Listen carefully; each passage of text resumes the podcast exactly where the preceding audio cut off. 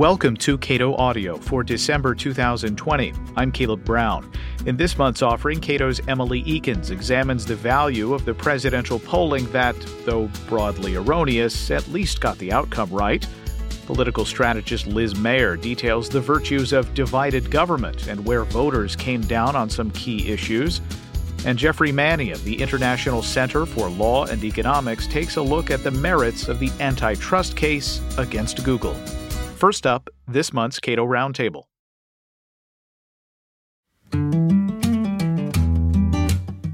People were happy, people were disappointed at uh, the presidential election uh, and how it turned out. Um, we're still waiting for, as of this recording, we're waiting for a few results uh, to come back in. But one thing that was, I think, a pretty resounding success were a lot of measures at uh, the ballot box that were initiatives where uh, voters could weigh in directly on uh, matters of policy. Uh, to talk about this, I'm joined by two senior fellows at the Cato Institute, Walter Olson and Michael Tanner. Uh, guys, thank you for uh, braving the technical difficulties in putting this recording together. I much appreciate it.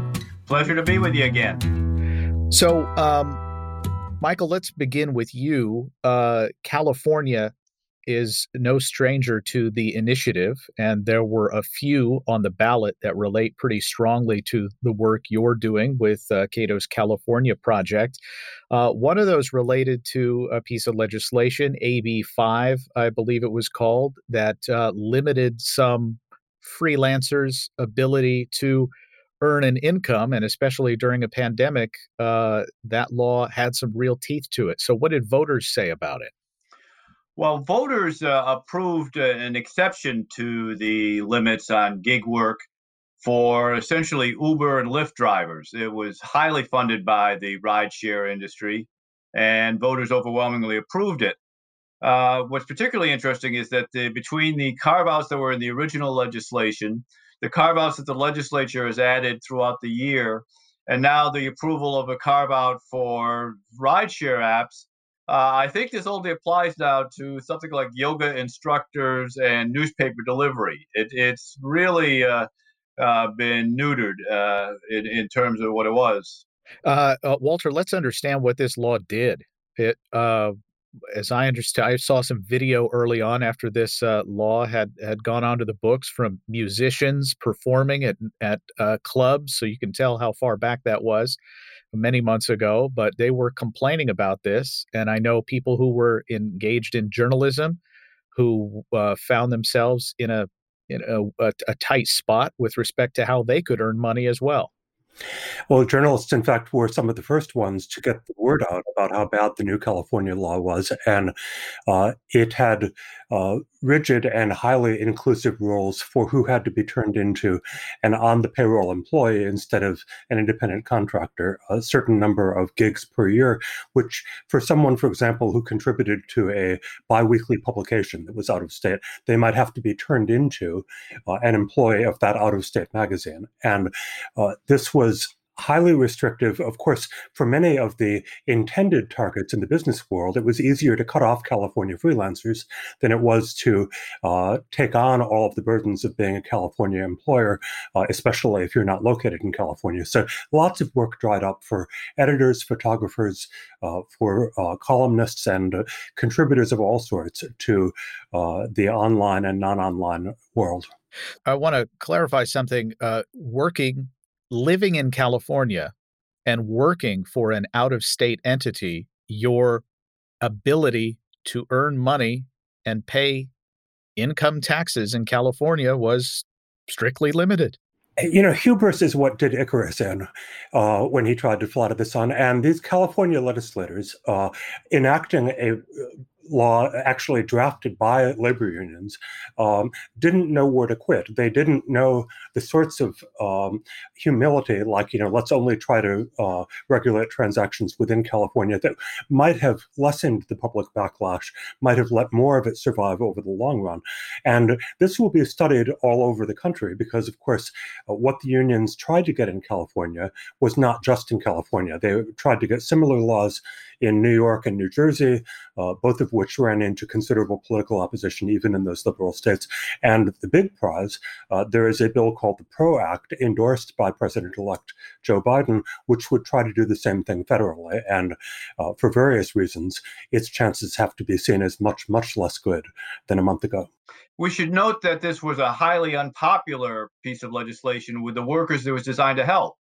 Uh, it's true that Uber and Lyft spent an enormous amount of money on advertising and things of that nature in order to push this exemption, but the drivers themselves didn't like it because essentially uh, they were they were being cut loose. Uh, Uber and Lyft were actually threatening to leave the state, but even if they didn't, they were being told that if you want to be considered an employee, you were going to have to work 40 hours a week. You were going to have to you were not going to have the freedom to come and go, which is one of the big appeals to these sorts of gig uh, gig jobs.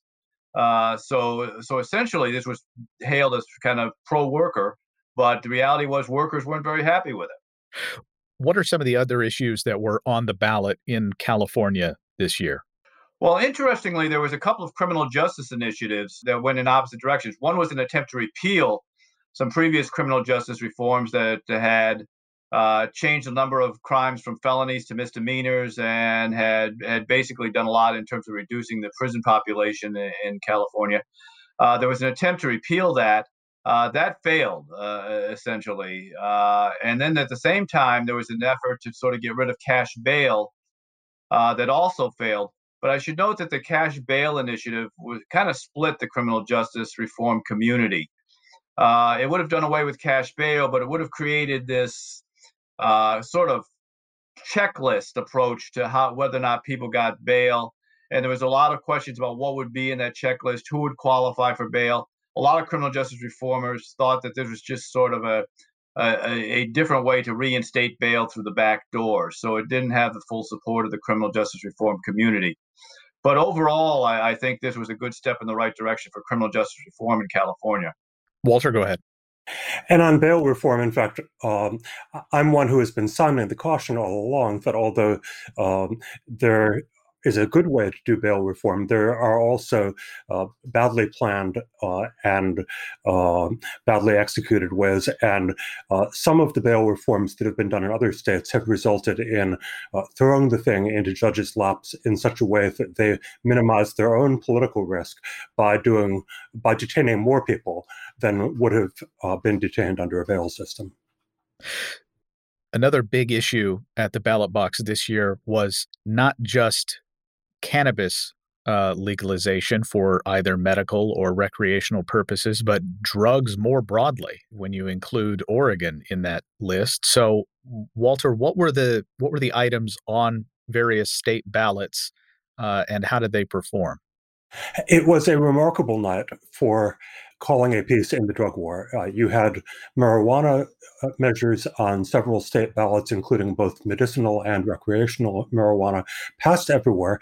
Uh, it passed in states like Mississippi and South Dakota, which you would expect to be among the most conservative uh, and the slowest to change their law. It passed everywhere, basically.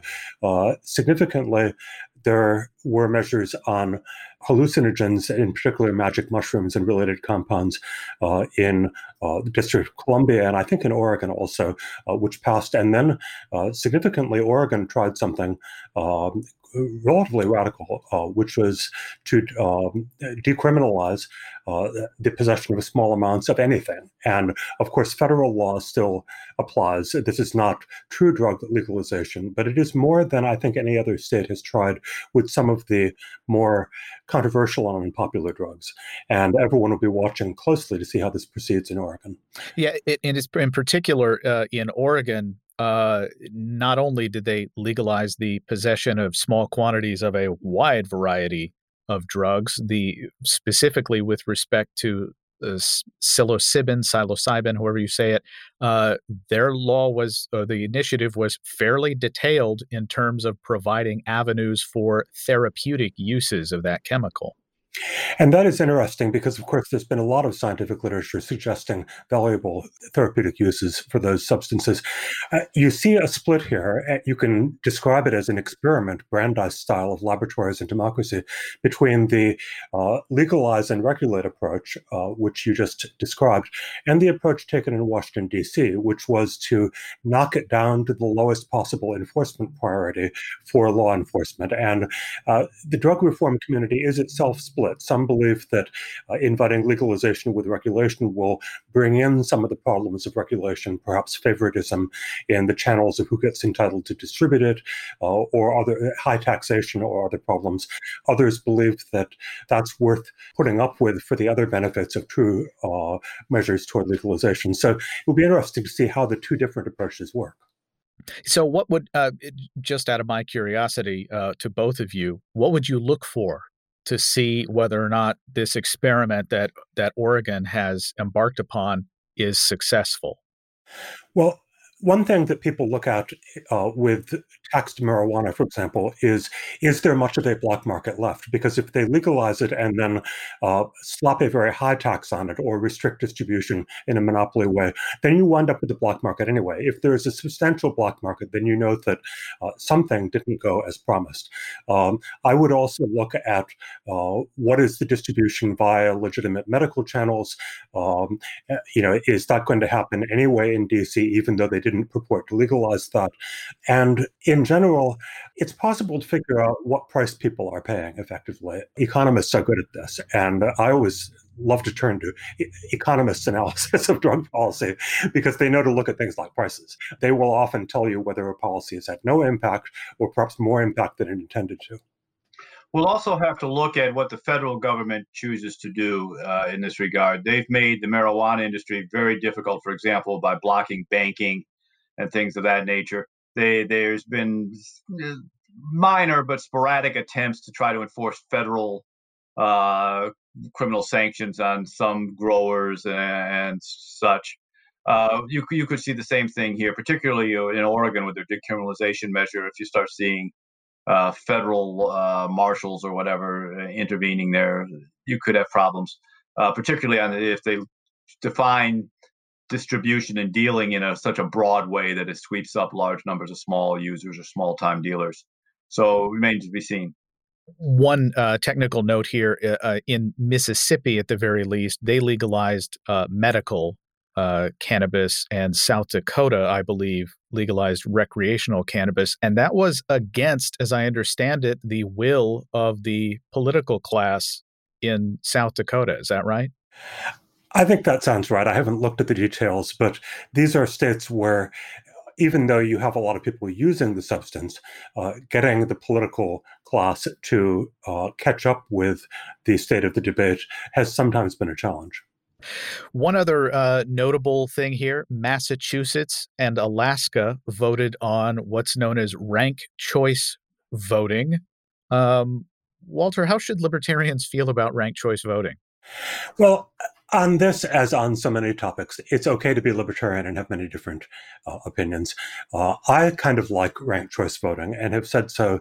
Um, for those who are just catching up with this, it's a system used in quite a few American cities used now for federal races in the state of Maine, where it was used for the Senate race this year, and used in many foreign countries, in which instead of just going in and putting an X uh, on your favorite candidate, you get to pick a second choice, a third choice, a fourth choice. And then, as minor party candidates from the bottom of the results are eliminated, their second choice votes are redistributed to the candidates who did better. And occasionally that will change an outcome. It didn't change an outcome in Maine, where uh, incumbent Republican Senator Susan Collins won outright without having to check the second choices. But it, it does sometimes change the outcome in cities where the mayoralty, for example, is approached that way.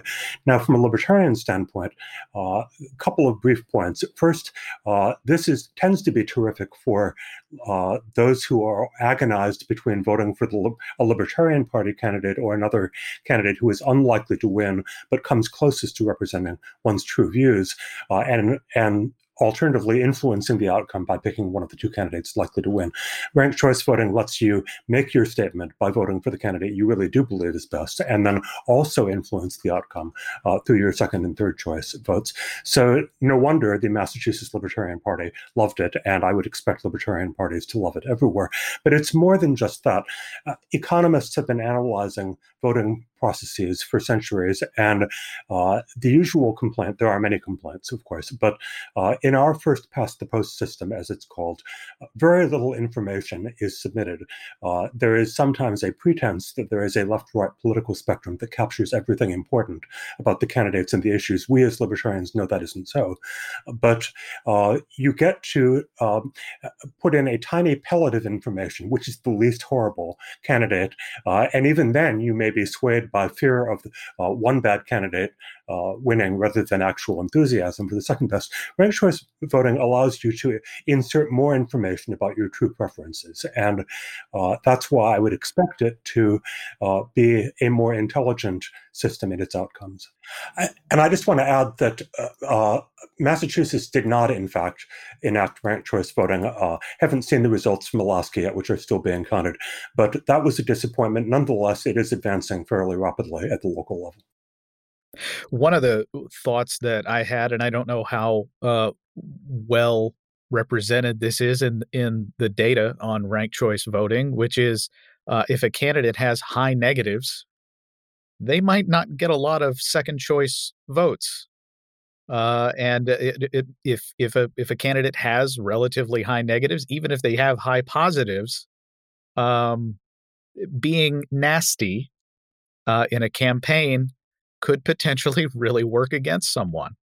There's a lot of speculation that it might change not just occasionally who wins, but also how campaigns are conducted, because people uh, want to be nice to the uh, fans of third party uh, candidates. They want to get those second and third choice votes. And in Maine, uh, on the one hand, it was a very, very negative campaign between the two major candidates. A lot of that was driven by outside spending, of course, which is not necessarily within the control of the major party candidates, but uh, that might have disproved that. And yet, the third party candidates in Maine. And there was one from the progressive left and there was one from the uh, constitutionalist uh, stop gun control side. Both of them had materials instructing their own voters um, uh, cast your second choice for, and you can guess the progressive wanted to cast for the Democrat, and the constitutionalist said, please cast your second uh, choice vote for Susan Collins. So uh, the communication is inevitably changed. And in other countries where this has become more uh, familiar from decades of use, uh, they at least sometimes will say about their system, yes, uh, our candidates are more careful with each other um, because they want those second and third choice votes. Uh, and of course, when you're vo- running for a city council or something, sometimes the winners will wind up serving with each other, which is another reason to uh, keep the gloves on. Back to California for a moment. San Francisco voters had uh, Proposition H on the ballot that uh, was supposed to streamline the process of business formation in uh, San Francisco. How did that turn out? Well, it turned out well from my point of view. Uh, San Francisco has been the subject of some really remarkable uh, coverage of the NIMBYism by which you try to open an ice cream shop or something innocuous, and the permitting, which in the San Francisco system, your competitors, someone who's already got an ice cream shop uh, in the neighborhood, can come in and file objection after objection, slowing you down for uh, half a year or more and costing you uh, enormous amounts of money. Well, this was something where not only uh, did some reformist business people decide enough was enough, but uh, San Francisco Mayor London Breed through her support uh, to the reformers. Uh, this is not ideal. I believe it's a temporary relaxation, but it will give San Francisco a chance to see at a time when the pandemic, of course, has had tremendous challenges to keeping uh, stores occupied. It will uh, make San Francisco less Martian and more like the, the rest of, of the, more like Earth as far as the burdens that it places in front of people who want to start a new retail business. Yeah, so it's almost like a certificate of need for uh, retail. It's just crazy, especially after people could see it being abused by incumbents uh, who didn't want the competition rather than by whatever you might see as innocent NIMBYists, you know, someone worried about noise or, or traffic or something. It was baldly being used by the uh, for anti-competitive reasons, and it's taken this long to even get a temporary relaxation. So San Francisco does set a bad example uh, for um, cities that are rich enough to get away with very bad policy. I would say that, however, was not all good for business in, Cal, uh, in San Francisco because San Francisco voters also approved an excess pay for executives tax uh, at the same time. So uh, the ice cream shops did pretty well, but uh, Google executives didn't do nearly as well uh, eh, when it came to things of that nature. What's the likely impact of that, Mike? Well, it's going to drive uh, some high paid executives to uh, the suburbs, which uh, ultimately will end up costing San Francisco money. You want those folks living in your city. Uh, they spend a lot of money there, they, uh, they pay taxes there, and it's not going to be that hard for them to move uh, across the bay. so I think it's, it's short sighted. It was, it was more symbolism than I think it's going to have any impact on revenues. So, how did rent control as a concept as a regulatory framework do at the ballot box?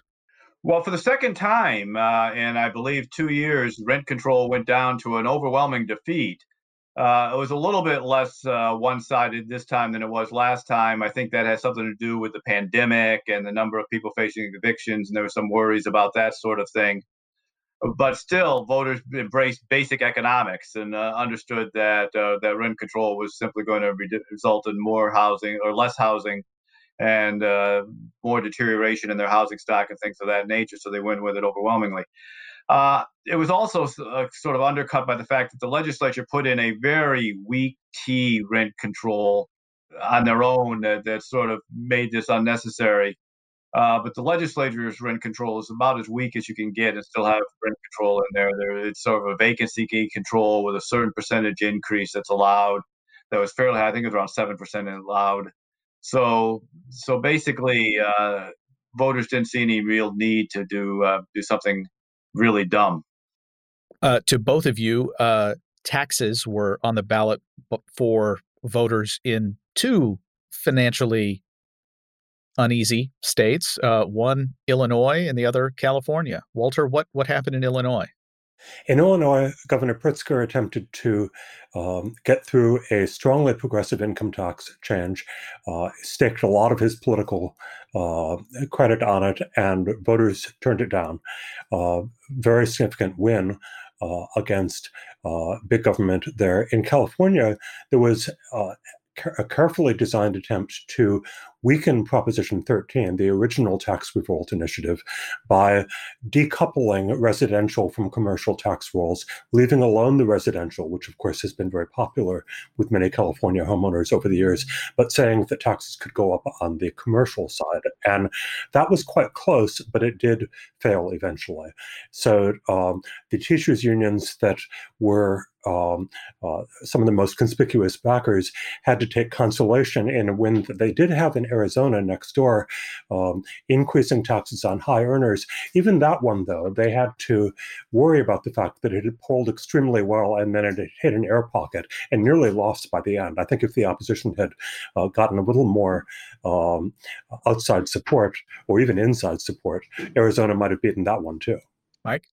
Yeah, outside of taxes, I think there were several symbolic victories that were really worth taking note of. And that's the fact that in Alabama, they removed uh, some racist language from the state constitution that had been hanging around since the uh, the 1890s or so, and uh, they finally got that got rid of that, uh, which is good. Uh, in Mississippi, they voted on a new state flag that removes the Confederate battle flag emblem from their state flag, and that passed overwhelmingly. And to be clear, it's a it's a lovely flag.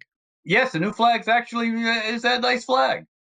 And then finally, uh, in uh, Nevada, uh, they removed language that bar that banned uh, constitutional amendment that banned uh, gay marriage and same-sex marriage, and they they took that out uh, only a few years after they put it in. So, uh, so basically, I think the voters were expressing uh, some very uh, egalitarian preferences, which I think wonderful. Walter, uh, and we'll close with this. There, were, there has been a movement. Uh, it seems to have slowed a little bit to put what's known as Marsy's Law on the books in various states. And these are laws that are nominally about uh, giving additional uh, abilities to uh, crime victims to uh, have some oversight, I suppose, over uh, what happens to people who are charged, uh, and then and then those that are later convicted of certain crimes. Uh, I'm only aware of it because I live in Kentucky, and that was uh, the state that had it on the ballot uh, this time. The Supreme Court has weighed in on this. Well, the Supreme Court has weighed in on related issues. This is one where Kentucky was the state this year that had it on the ballot, but it has earlier appeared on ballots in other states, and it tends to be a popular favorite because who could be against victims' rights?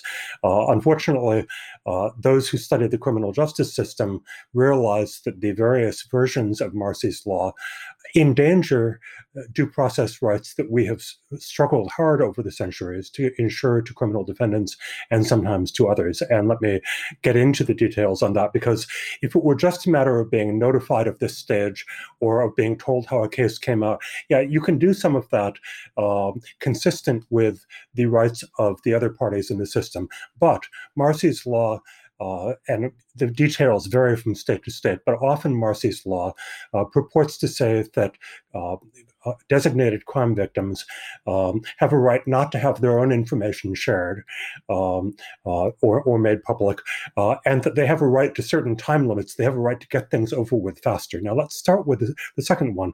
Um, criminal defendants, of course, have a right to a speedy trial, but they also have a right to a full appellate review, which may take longer than arbitrary deadlines for how fast something needs to be over. It's very alien to our spirit of due process to say that criminal cases have to be over within some period. So, right off the bat, you've got problems uh, in running a fair justice system. Uh, the information side creates all sorts of problems. And uh, one problem in principle, which I don't see how they get over, is that until the legal process has had a chance to hear the evidence and reach a final uh, adjudication, you don't know whether someone was a crime victim or not. They might be an accuser uh, who was in fact victimized by some other uh, criminal than the one on trial, or might not be a crime victim at all because uh, they've misreported, uh, innocently or otherwise, what happened to them. Uh, or perhaps they were mistaken about uh, what the law required of the person they, they dealt with. So, um, right then and there, it tags as a crime victim, um, thus leading to radiating kind of uh, prejudice through the proceedings, uh, someone who the law has not yet established actually is a crime victim. But that's only the start of the problems. It denies, uh, depending on the details, it, it often denies uh, the investigators who are trying to construct a defense for a criminal defendant uh, access to information about uh, who the uh, crime victim is exactly, where they live, what statements they've given to the police, lots and lots of information that may be relevant. Now, sometimes there's um, uh, procedure by which they can try to override it or they can try to get the judge's attention. Nonetheless, it takes out of the judge's hands a lot of balancing between privacy and uh, legitimate uh, need to mount a case that judges have always, I think, rightly prized, and it creates a presumption in favor of uh, no, you generally can't have the information, even if you say uh, it's your path to finding uh, favorable witnesses for the defendant and that sort of thing. In recent years, uh, it's also developed that uh, this helps unfortunately, police who are accused of misconduct in various situations. Because what you have is two way crime accusations in which um, the police officer is accused of using excessive force, but also is accusing perhaps the same person that he or she injured of having, uh, you know, used force, wrestled or, or shot back. Assaulting a police officer. It's a pretty common charge. Assaulting a police officer, it, it, happens a lot, and it's often very hard to prove until you go to trial whether or not uh, someone was assaulting or was trying to defend themselves uh, from uh, uh being taken into custody in a non-assaultive way. But the um, so what you have a, a, casting of a cloak of invisibility over um, part of the process, uh, enabling uh, police officers to keep their own identities secret because they, after all, are also crime victims in their own narrative. One issue on the ballot in again in California, uh, California sure loves ballot initiatives, uh, was how various members of racial groups are treated by the state uh, in in various capacities. What was the what was the final result there, Walter, and what was the initiative about? Oh, California had earlier passed an initiative uh, barring the state from using racial preference uh, most conspicuously in university admissions in the state university system, but also applying to other areas of state action, such as hiring and promotion of state employees, did not apply to the private sector. This was only state action. And uh, California voters, by a wide margin, had uh, told the state that it had to uh, effectively be race blind. It had to ignore the opportunity to award racial preferences in those areas. Uh, lots of discontent among some progressives who mounted a ballot initiative to try to reverse that. It was soundly defeated uh, by a wide margin. It ca- carried only, I believe, in San Francisco County and lost in every other county in California. And it was uh, notably unpopular with many of the same minority voters who it was uh, allegedly designed to help. They didn't like it either to uh, open the door to explicit racial prejudice or preference. Yeah, the breakdown in uh, the way people voted, I think, is particularly interesting and could portend uh, future problems for sort of the broad civil rights coalition. You had Asian Americans who were overwhelmingly opposed to it uh, because it would have done a lot in terms of locking Asian Americans out of a lot of these uh, California universities. Right now, they are disproportionately likely to attend, and they would have been hit hardest uh, by this. But also, the Latino community uh, voted uh, largely against it. So you're sort of splitting off the the minority communities, the black, brown, Asian communities uh, from each other in these things, and we could be seeing a lot more of that as as you sort of get into more of a spoil system. And in fact, in the Black community in California, it was it was not especially popular. It had more popularity than in the Asian and Hispanic groups, but very, very, very far from unanimity. So, uh, and that's a pretty consistent poll finding, which is that there is skepticism, um, uh, not uh, equally across different racial groups, but among all racial groups, there is a great deal of skepticism of having the government explicitly discriminate by race. The, the, the Supreme Court has to be aware of that as it looks at some of these cases. So we can say with some confidence that uh, ballot initiatives on balance in 2020 did a service to liberty, but uh, we should also be careful about endorsing the ballot initiative generally. Is that right? Is that your view, Walter? Well, it is my view because if you take a longer view of California, uh, some pretty bad laws have gotten into the initiative process over the years. Uh, some laws extending regulation uh, in various areas. And the thing about the initiative process, although it differs from state to state, but in California, it's very hard to go back and correct the errors or perhaps the deliberate little time bombs that were put in that voters didn't know about. You are kind of at the mercy of the good faith and the drafting skill of whatever outside group drafted an initiative. And so it can be inflexible uh, it can wind up taking the state down an attractive uh, blind alley from which it is hard to back out. So uh, you know, I would just say temper your enthusiasm. You can uh, get some great results, especially sometimes when it's negative, when you're stopping a bad idea. Uh, but uh, you will also find, as with every single thing the government does, there are unintended consequences. I will say, though, that this year at least, uh, it tells us a little bit about where voters may be that even in a state like California, which went two to one for Biden's deeply blue, uh, you had voters by and large rejecting regulations and government uh, involvement of things, speaking out towards more free market. In Illinois, you had them turning down taxes. In some deep red states, you had them uh, taking civil liberties positions, uh, whether on the drug war or on some of these other issues, we symbolic issues we talked about what you're seeing is voters that don't seem to be lining up neatly uh, with the red blue divide the way they're supposed to. Uh, and are generally taking a much more libertarian outlook on uh, on the issues than I think either of the candidates uh, at the federal level or in these uh, Senate races and congressional races are speaking to. All right, we're going to leave it on that positive note. Walter Olson, Michael Tanner, senior fellows at the Cato Institute, and you can read some of our uh, post election analysis at our blog and elsewhere.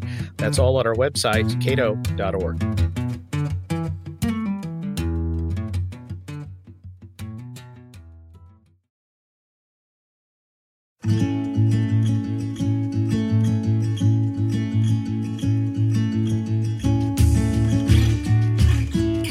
The polls were off in the presidential election. Sound familiar? At least this time, pollsters called the outcome of the presidential race correctly. So, what can we learn about our fellow Americans based on what happened at the ballot box in 2020?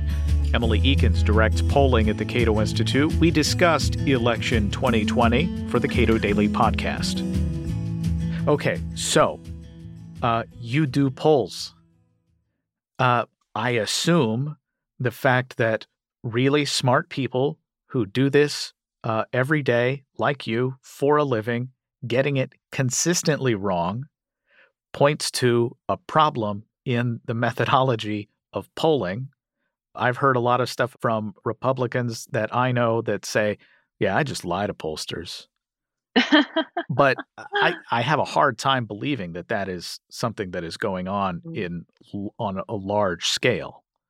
Right. Well, so let's let's let's walk through some of the different theories and hypotheses. So, um, one that people really went to in 2016 was, you know, was the sampling off in 2016.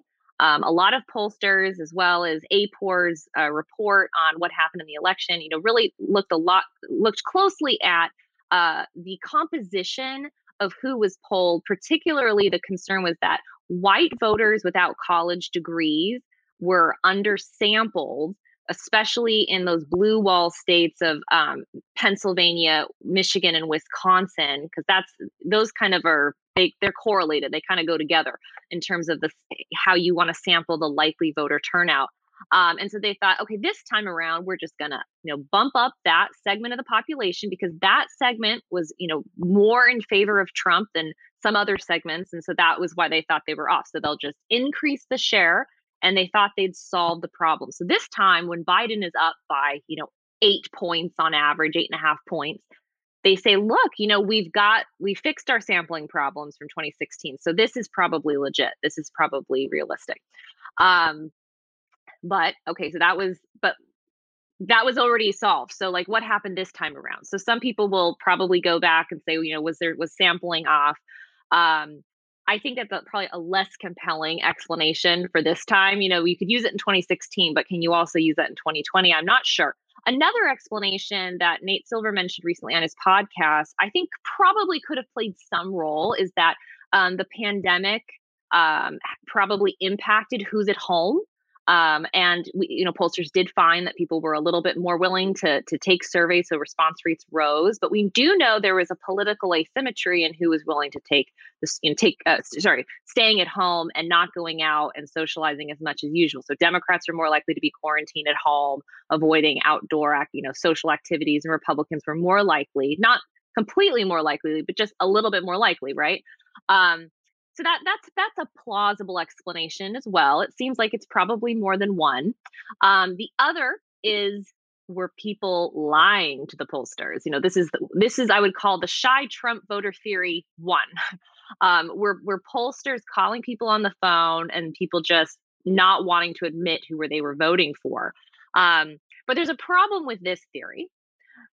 It would be more plausible if only Trump underperformed the polls, but Republicans across the board underperformed their polls, right? Even in the Senate, we see the same pattern. So, and and the House. So, like, why would people be lying about voting for Susan Collins? She's not particularly controversial. So that leads us to a, an, um, the hypothesis that I'm leaning towards. Um, I call this the shy Trump voter uh, non-response problem. What if people who are voting for Trump aren't even answering the phone? That they're not even clicking the link in the survey to take the survey. Now, this is not always the case. There have been other years where polls were pretty on the mark. Um, like 2018 was pretty on the mark. So it's not like this is a consistent problem. It's not like some people are, oh, well, there are some people that are systematically less likely to take surveys than others, but there was something added this time around.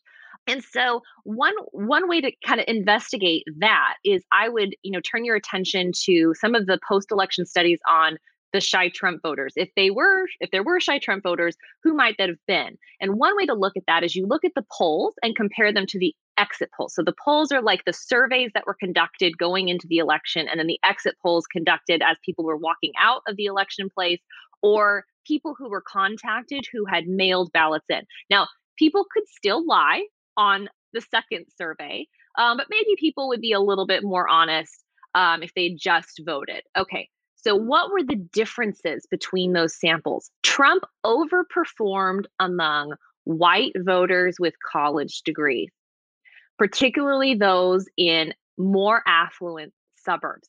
And that is precisely, as it turns out, the, the types of House seats that flipped from Democratic to Republican when people had thought, oh, you know, those are trending blue. They're going to go bluer this year.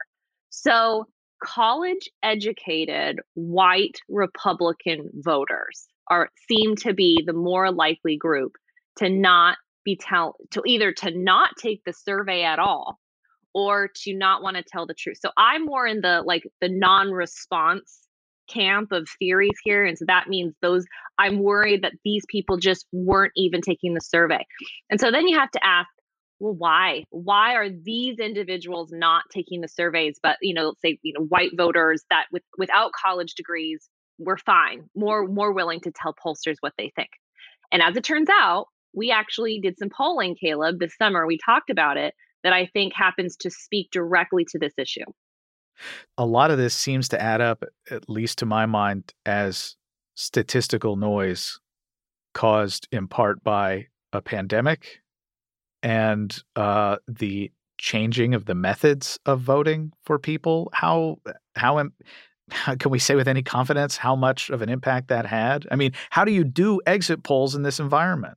Right, it's hard to do exit polls in this environment. So what they did this year, the Edison exit poll was they they they did what they normally do you know placing people outside of ex, out of polling places. And what they do is they'll stop every you know let's say 10th person every 20th person. So it's randomly selected and ask them to take the survey. But as you know you know republicans were more likely to vote in person at the polling booth and democrats who are more concerned about the pandemic were more likely to mail their ballots. So what edison did is they worked to contact people who had requested absentee ballots you know, to vote by mail, um, or people who had voted early and um, contacted those by those individuals by phone.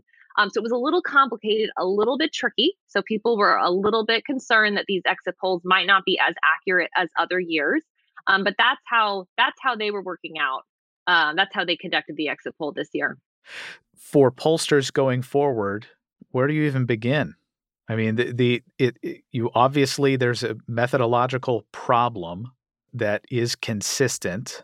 It appears, and do, do a lot of these problems evaporate with the disappearance of Donald Trump from ballots in the next, well, at least two years?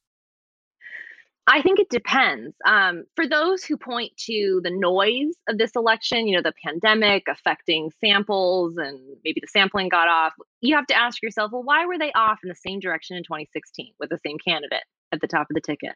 How come they got it wrong on Brexit? Do they have anything in common? I would argue yes. Research has shown that attitudes about Trump, and especially people who voted for Obama in 2012 but switched their votes to, to Trump in 2016, um, concerns about immigration and globalization played a big role, and a lot of people think that that's what Brexit was about. Um, now, Daniel Hannan has said and has really, you know, emphasized that Brexit was about, uh, you know, regulatory regulatory control and having sovereignty over your own affairs. But many people thought it also had to do with with globalization and immigration and not having kind of control over your borders and things like that. So maybe there's something, you know, going on there where voters are afraid to talk about controversial issues about immigration, identity, globalization. What does it mean to be a citizen of a particular country versus like a global citizen? And I think that, you know, we talked about this a little bit before the podcast, Caleb, but I think that there is kind of a widening divide between people who work in kind of elite institutions in the media, in entertainment, in universities, people that are talking on television, people writing at the most prestigious um, print journalism outlets like the New York Times, um, they have a particular view of the world. And I would argue have kind of narrowed the boundaries around what people are allowed to talk about, what questions they're allowed to raise when it comes to these sensitive issues for understandable reasons. They're doing that because they're trying to help promote pluralism and peace and getting along. I totally get that. The issue is is that with a lot of fast-paced change associated with globalization, people are going to have some concerns along the way. It's only to be expected. But people who have those concerns know, especially those college educated ones that are paying attention, right? They know that they're not allowed to talk about those concerns. And if you're not allowed to talk about it, you're not able to kind of get some resolution. You know, maybe some of the concerns a person has could be wrong, but they're never going to learn that. They're never going to know unless they can talk about it. And people ask them, well, why do you feel that way? You know, what evidence do you have? And kind of do kind of go back and forth, right? Um, and so that brings us back to some of the survey work that we did this summer. Because um, I think people want to know, well, why are college educated white voters maybe not taking surveys systematically? Um, as much as other types of voters. And in our survey this summer, we found that 62% of Americans say they have political views they're afraid to share, and that these concerns were, I would say, I would use the word asymmetrical, meaning that the more conservative you are, the more afraid you are to express yourself, the more liberal you are, the more comfortable you are to express yourself. And I would argue it's because individuals in elite institutions tend to reflect more of a progressive liberal worldview. And so that they kind of set the tone about what questions you're allowed to ask, what conversations you're allowed to have. So this survey was, you know, really surprising. It got a lot of attention, partly because even liberals were also a majority likely to say that they felt like they couldn't share their views. So you've got liberals, moderates, and conservatives all afraid to express themselves, and only kind of progressives, the strong liberal left, feeling like they could actually, you know, talk about politics. Emily Ekins directs polling at the Cato Institute.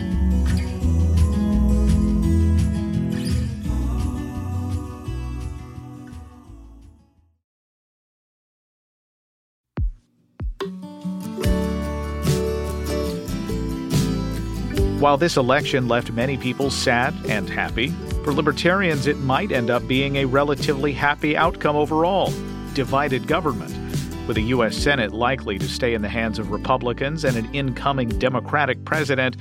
The fights over spending and debt will again take center stage.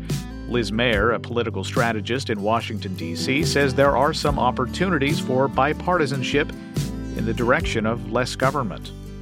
You write at the New York Times that you suspect libertarians are broadly pleased with this election. Why is that? Yeah, I believe that's right. There are a couple of reasons. I think the main one is that, as Cato itself has observed um, in, I think, quite a few policy papers, but certainly one that was produced taking a look at Trump's first term, um, generally having unified control of the federal government, um, or at least legislative branches in the White House by one party, tends to not be very good in terms of controlling spending. Um, it tends to be when you run up big deficits, when you increase the debt, when you are just spending lots and lots of cash. Um, and we saw that in Trump's first term. Um, you know, we saw that during George W. Bush's presidency. And one of the things that's interesting is when you look at, say, the Obama presidency, when you, particularly when you got into a period when he was having to deal with a Republican Congress, um, or if you go back and you look at the Clinton years when he was having to deal with Newt Gingrich in particular, that was actually when spending really came down. Um, and of course, we know under Obama that various fights um, about government shutdowns uh, and other budgetary fights resulted in the sequester um, which is really Joe Biden's handiwork. Um, he ultimately was tasked with finding a solution to this sort of gridlock. And the one that he came up with was the sequester. And that was really his job bringing that over the line. So I think when you look at the overall result, where we're going to have a Biden presidency coupled with still a less Republican Senate, but still a Republican Senate and a slightly less uh, strong Democratic House majority, it bodes pretty well in terms of spending. Um, now, there are other aspects of that too. I would say that, you know, libertarians were not happy about the mechanism by which Barack Obama established DACA um, to protect certain dreamers, but they also were not happy about the way that President Trump went about dismantling it and have been very aggrieved about the fact that Congress can't actually seem to get it together or won't get it together to pass any form of immigration reform, um, particularly to protect these people. Um, and then, you know, I think one of the biggest grievances of all that libertarians have with the Trump presidency is, you know, it's not like Democrats traditionally are particularly great when it comes to being um, adamantly pro free trade. But, you know, Donald Trump made these people look like the most hardcore free traders on the face of the planet with all of the various trade wars that he sparked and bad deals that he cut that, you know, from his perspective, maybe were marginally better because they contain things like wage protections, but we're really very anti free market and very anti trade. So all of that could get better under a Biden presidency strapped with a Republican Senate and a slightly less Democratic House. Yeah, during the uh, Trump years, Democrats, at least according to polling, seem to be more free trade than ever. Correct. Right. And so, I mean, a lot of that is, I think, that uh, people align their views on things like trade um, and foreign engagement to whoever is leading the party at that particular moment. Um, I mean, we've seen that with a lot of polling about where Republicans sit on these issues. It used to be that Republicans were very staunch free traders. It used to be that Republicans were big supporters of NATO. Suddenly, you start looking at uh, Donald Trump leading the party, and all of those numbers flip, right? So, that obviously has had an impact on how Democrats see this too. But I think it's pretty clear that Democrats are going to want to give their president trade promotion authority if he's asking for it. I think it's pretty clear the Republicans were very uneasy about going ahead and extending that to Donald Trump if he won a second term. Um, I think they will be much more comfortable doing that with Joe Biden. I don't think um, there will be some people who in the party who are going to want to still take a more pro fair trade, so called fair trade position um, and hold back on the trade promotion authority. But I think overall, um, the Republican Party still, in terms of its elected officials, remains largely pro free trade.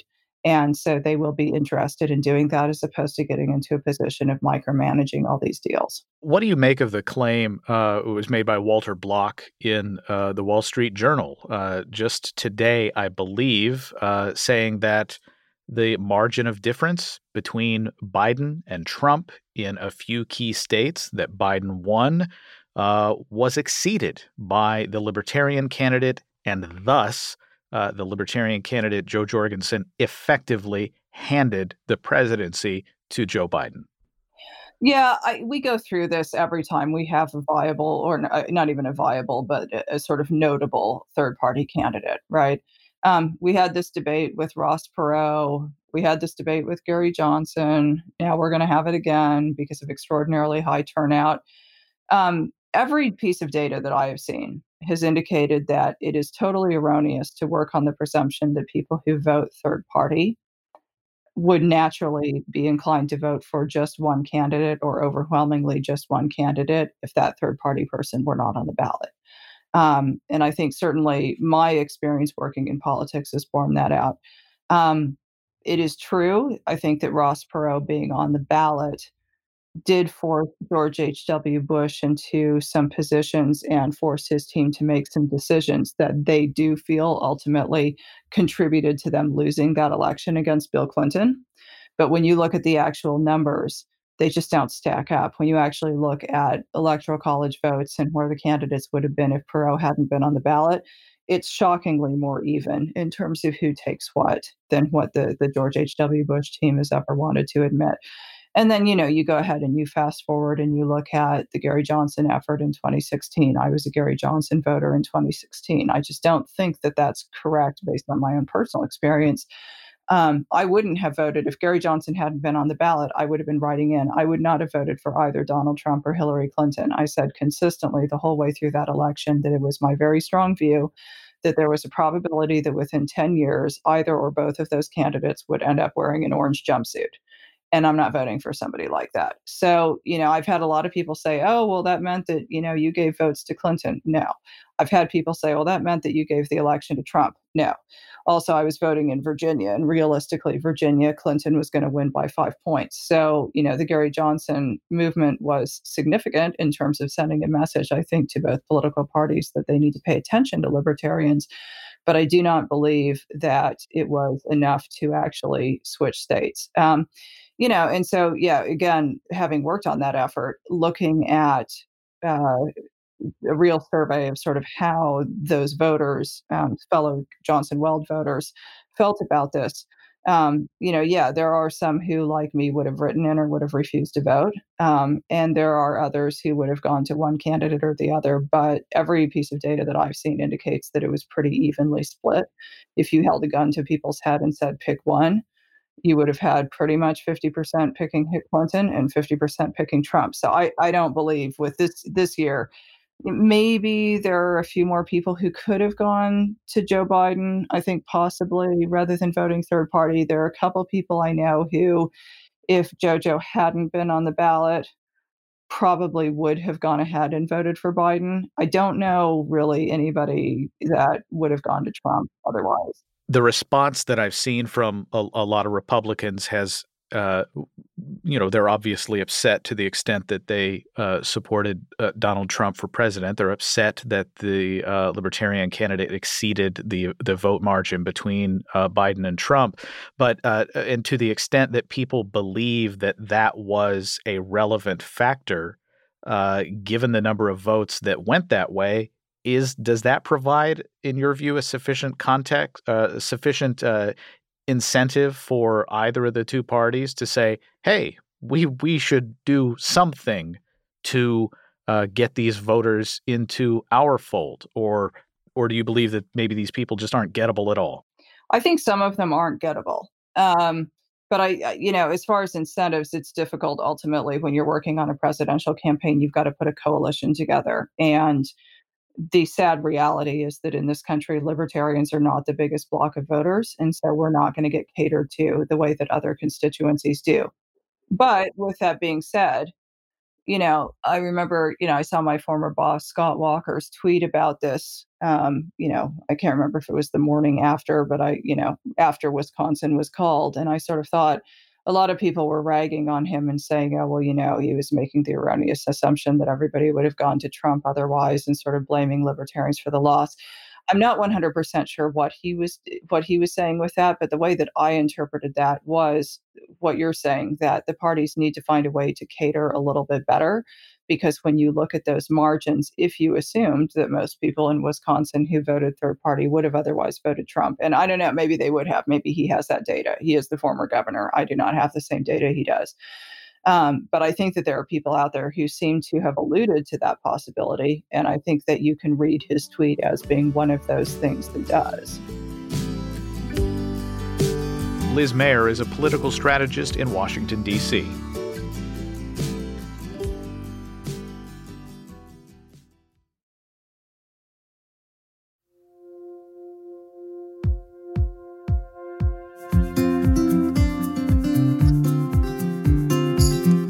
case against Google may be a bipartisan one, but is it a good case? The Department of Justice, along with 11 state attorneys general, filed their suit to stop Google from maintaining so called monopolies in the search and search advertising markets. Geoffrey Manne of the International Center for Law and Economics says if Google's a monopoly, why do they pay billions of dollars each year to companies like Apple to give Google search prime positioning on new devices? How did we get to this point with this uh, big lawsuit against Google being cheerled by uh, many members of the Senate and many uh, activists who believe they're being treated poorly uh, by the company? And, and what led us here?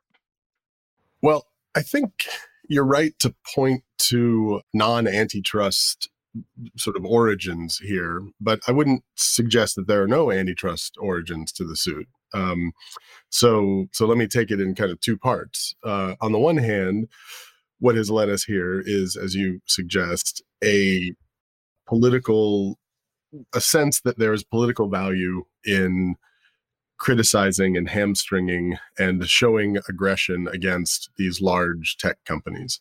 Um, we can and should go into more of the details of the reason for that, but let's just you know just leave it there for now. There is a clear political impetus behind this, and of course, as has been pointed out many times, this particular suit was not actually handled by the head of the antitrust division at the DOJ. It was it was led by uh, the Attorney General himself.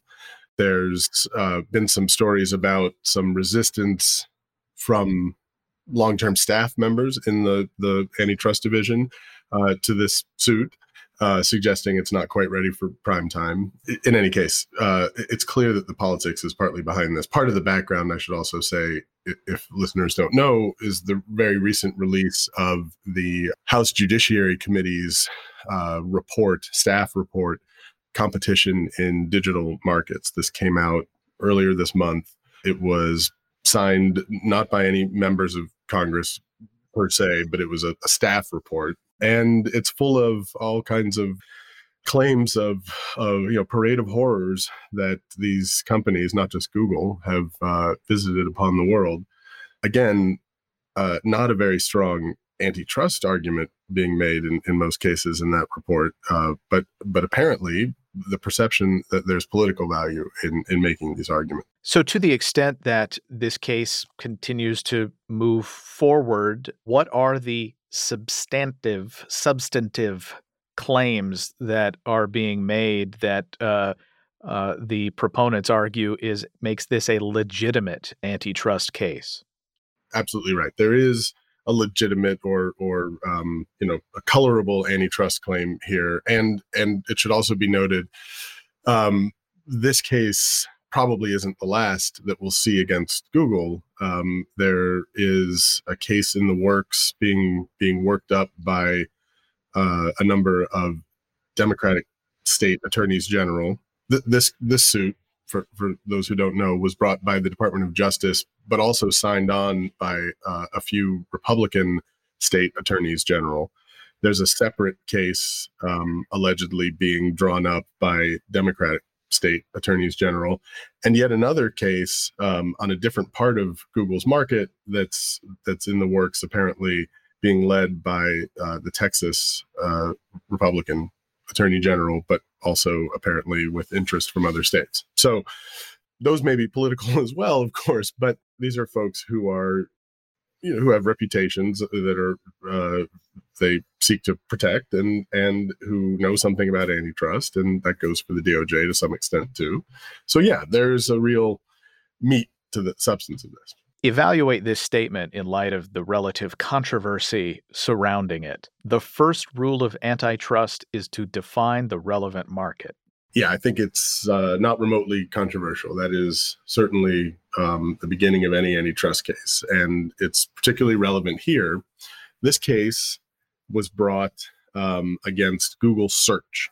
Google obviously has a lot of uh, services that it offers, but in this case, the issue is allegedly uh, its monopolization of the general search market. Um, so the DOJ defines the market, it, it, defines a couple of relevant markets here. There's the general search market.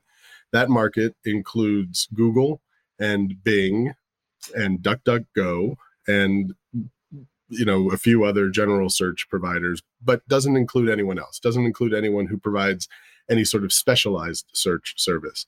Uh, doesn't include uh, Siri, which is powered by Google, but but has different functions. Um, the second market the DOJ defines here is a search advertising market, and and that's where we start to get um, in things get a little bit messy and particularly important.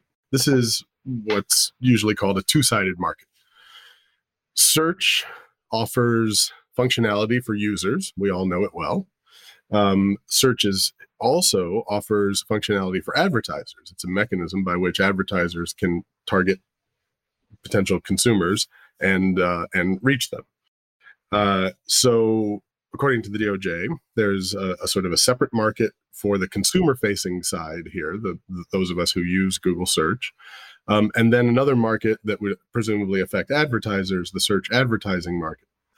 The argument there is that uh, Google um, you know controls this uniquely important advertising market that doesn't substitute for other advertising markets and has the power to raise prices, presumably to advertisers. All right. So, uh, what is the claim in suggesting that uh, Google has this power within the search market? Yeah. So, so here's what's what's so interesting about the the relevant market definition in this case. Um, the argument is that Google has power, market power in the search and search advertising market. Um, the weird thing is that the arguments in the case all turn on having power in the search distribution market, if, if, there is such a market, in the mechanisms by which um, uh, search services are distributed to users. Um, so, uh, perhaps most obvious among these would be uh, your browser. When you open up your browser, um, it has a default search service usually built in. And if you don't want to use the default service, you can change it to another one, or you can always navigate to the the homepage of a different uh, search provider. So the browser is a uh, distribution method for distributing search. Uh, your phone is another method. Most phones, maybe all phones, come with a search uh, service sort of built into the default. Uh, well, the search, the phone comes with a browser, and that browser has a default search service built into it. But also, if you have uh, an Android phone, there's a you know sort of a separate box uh, for Google search so directly from the homepage of the phone, and something comparable exists on iPhones as well.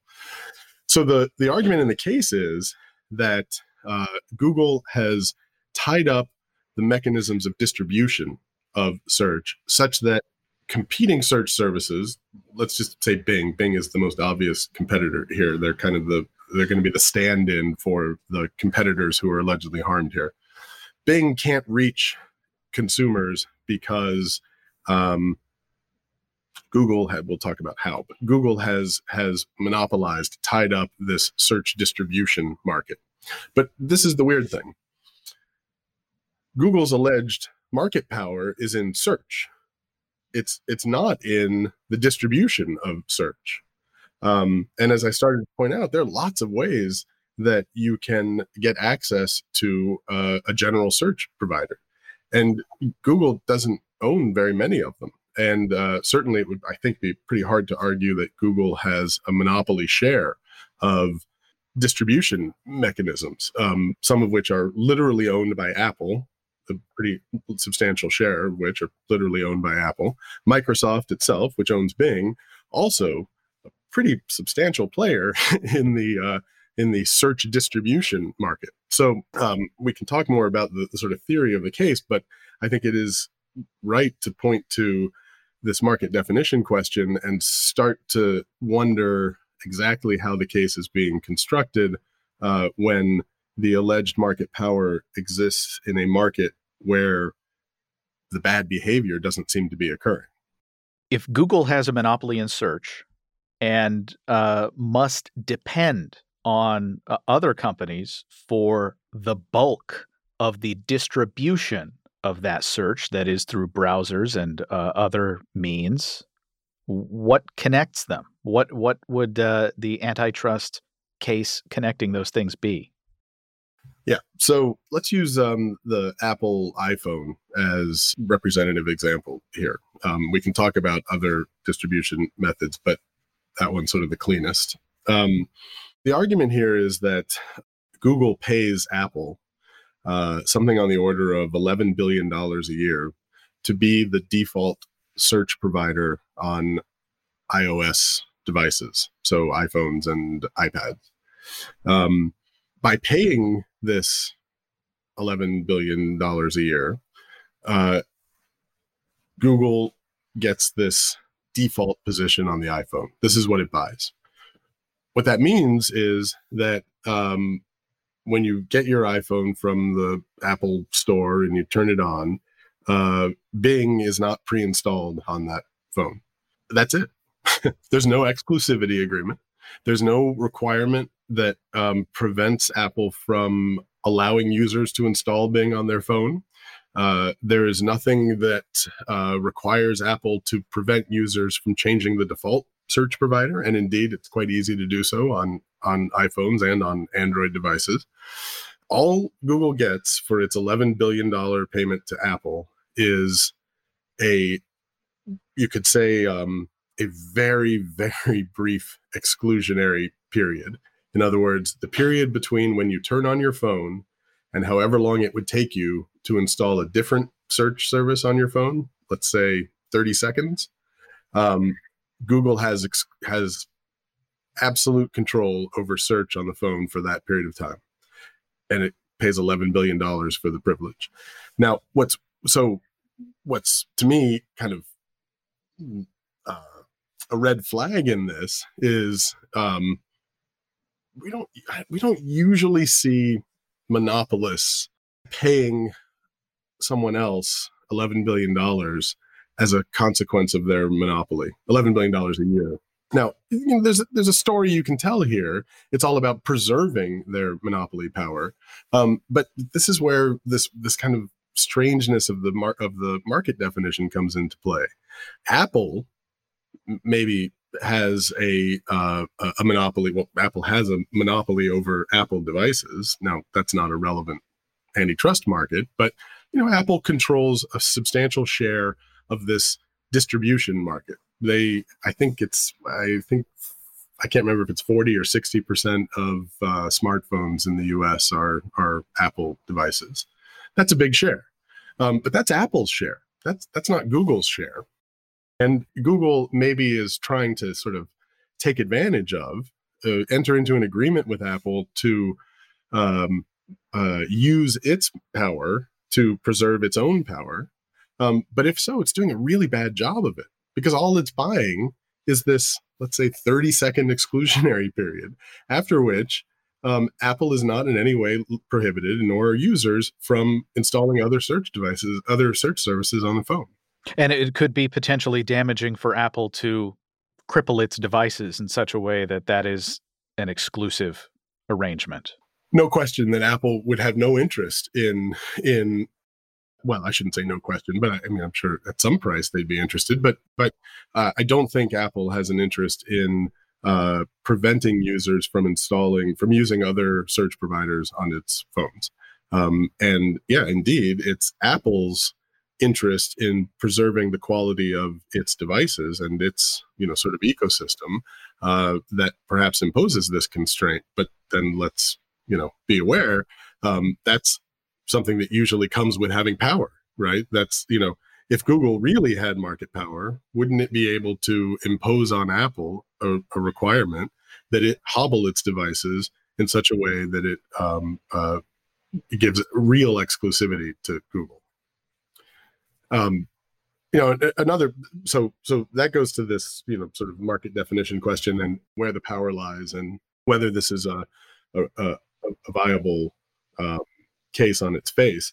Um, but it also starts to get to the question of uh, of sort of the well the extent of harm even if it's true even if all of this is true and, and there's no problem in the way the market is defined and and this is indeed exclusionary conduct what's the harm here um, uh, so there's a there's a kind of a, a, simple version of this, which is which just says um, Bing can't get sufficient distribution uh, to reach enough consumers that they use Bing. They just they don't know it exists or something. I don't know exactly what it is. I mean, obviously people know Bing exists, but um, but that's a weird argument uh, because it's so easy to change the default uh, as long as people know Bing does exist, and as far as I know, everyone knows Bing exists, if they think it's a better search service, they can just install it on their phones. The cost is essentially zero. Like I said, it's like 30 seconds of time, a couple of clicks on your on your phone. Um, so so what's the harm? Who's being how is Bing being harmed here? Um, and if Bing isn't being harmed, how are users being harmed? How is Apple being? Apple's certainly not being harmed. Where do you expect this case to go? Great question. I um I, I, don't think very much of this case. I, I I think it's a poorly constructed case. I I, I think in particular the um the the fact that there is no real foreclosure of of distribution by competitors pretty much decimates this case and makes it um, a non-starter. Um, well, I shouldn't say a non-starter, but but makes it a non-winner. So I have to wonder whether the politics is what really predominates in the in in this case, and that once its political value is passed, um, its actual legal value kind of disappears, and and the case doesn't go anywhere. Um, I think that's possible outcome. I you know I'm not very good at predicting the future, but um, uh, you know I think it's not coincidental that the case was brought just before the election. I you know we already talked a little bit about the political background of it. Um, and uh, at least as it's currently constructed, I don't see this case being uh, something that that anybody puts a lot of weight behind. Geoffrey Manne is the president of the International Center for Law and Economics.